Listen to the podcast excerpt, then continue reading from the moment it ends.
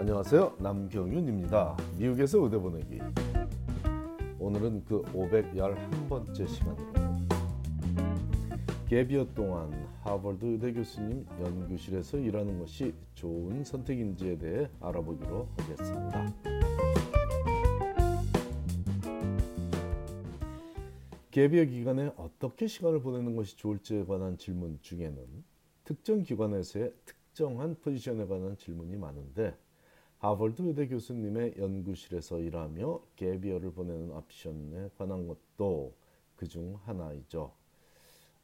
아무에게나 주어지는 기회가 아닌 것은 사실이지만 그 기회가 모든 학생에게 득이 된다고 보기도 어렵기 때문에 그 기회를 잡은 학생들 스스로도 확신하며 그 기회를 택하기보다는 한 번 더 고민하는 것이 현실이며 현명한 행동이므로 이 질문을 해온 학생들을 일반적으로는 칭찬해 주고 있습니다.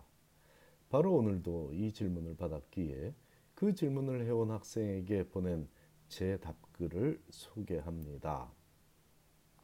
이 학생이 너무 상세히 자신을 소개하며 질문을 해왔기에 개인정보 보호 차원에서 질문 내용을 모두 소개하기는 어렵지만 이 학생은 제가 아주 많은 학생들을 지도해 왔던 명문 대학 중 한 곳에서 졸업을 눈앞에 둔 학생이며 학점 관리도 아주 잘했고 교내 특별활동에서도 눈부신 리더십을 발휘했으므로 만나보지 않았더라도 얼마나 열심히 살아왔는지가 눈에 선이 보이는 우리 한인 사회 차세대 리더의 모습을 갖춘 재원입니다.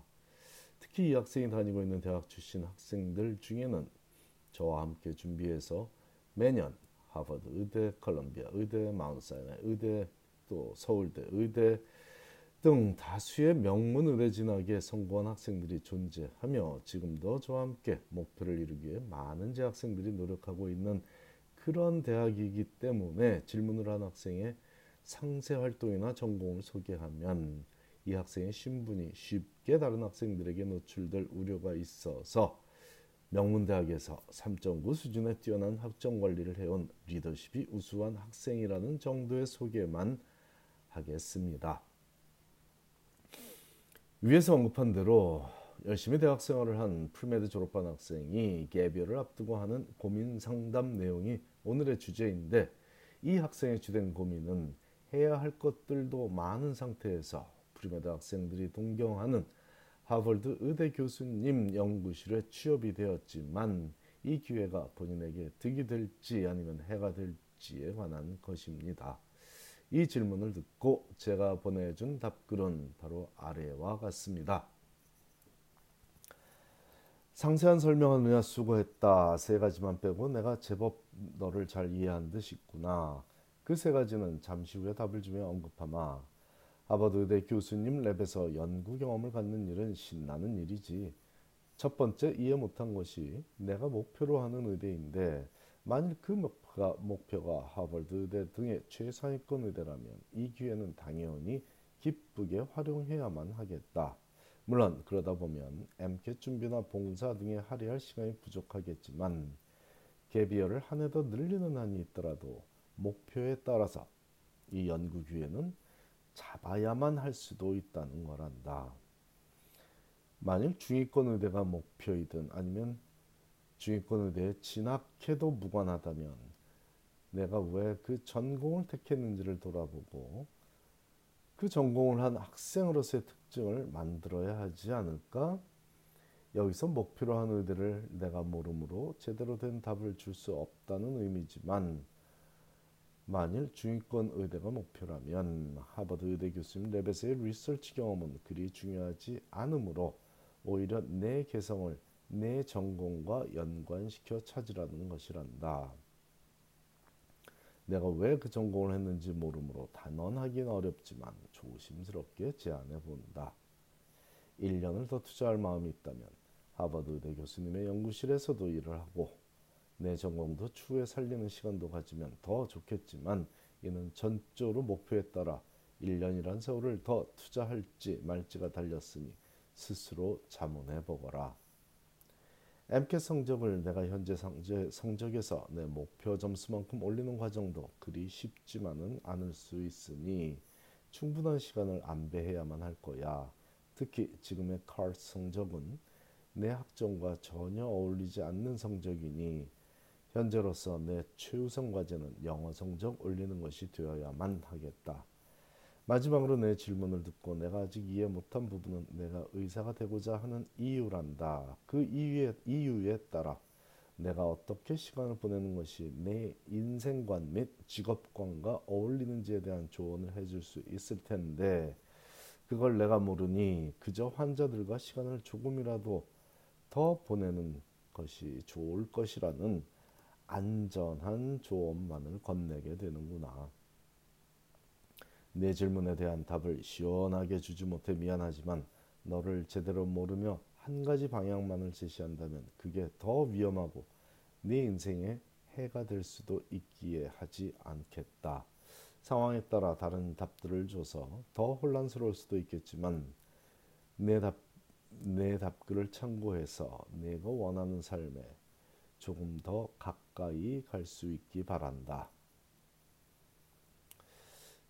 제가 준 답글에서 볼 수 있듯 상황에 따라 질문에 대한 답이 예스가 될 수도 노가 될 수도 있는 상황입니다. 일반 일반적이고 획일적인 답이 오히려 이 학생에게 해가 될 수도 있다는 일례 중 하나죠.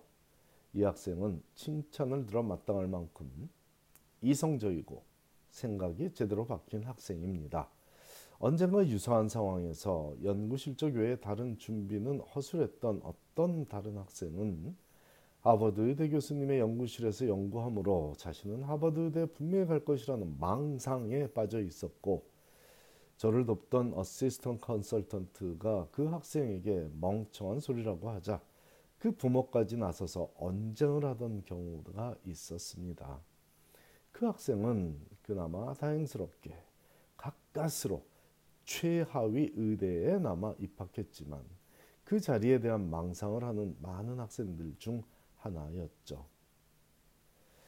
제 멘토십 프로그램에 새로운 학생이 가입하면 처음 몇 주간 제가 하는 일은 그 학생이 자신의 삶에 관해 상세히 얘기하는 것을 들어주는 것입니다.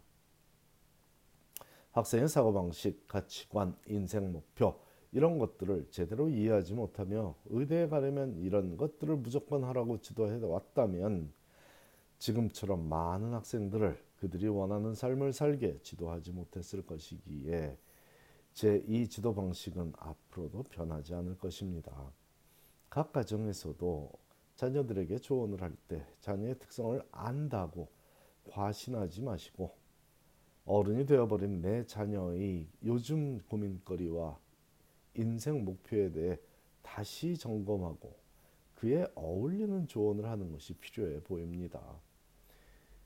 칭얼대면 업어서 재우던 그 아이가 이제 20대 성인이 되었고 명문대학에서 열심히 공부한 멋진 지성인 젊은이가 되어 있다는 사실을 인정하고 그 성숙한 사고방식을 이해하지 못한 채로 그저 맨날 공부 열심히 하라는 말만 한다면 그 아이는 더 이상 부모와 소통하기 어려운 시간을 갖게 될 것이고 부모 자식 간의 대화는 겉돌기만 할 뿐 알맹이가 텅 빈 공허한 소리에 머무, 머무르게 되니 어른이 된 자녀를 이해하는 시간을 갖기를 신중히 제안합니다. 귀한 내 자녀의 미래를 내가 모르고 하는 말로 망치는 일만큼은 절대로 피해야겠습니다. 감사합니다.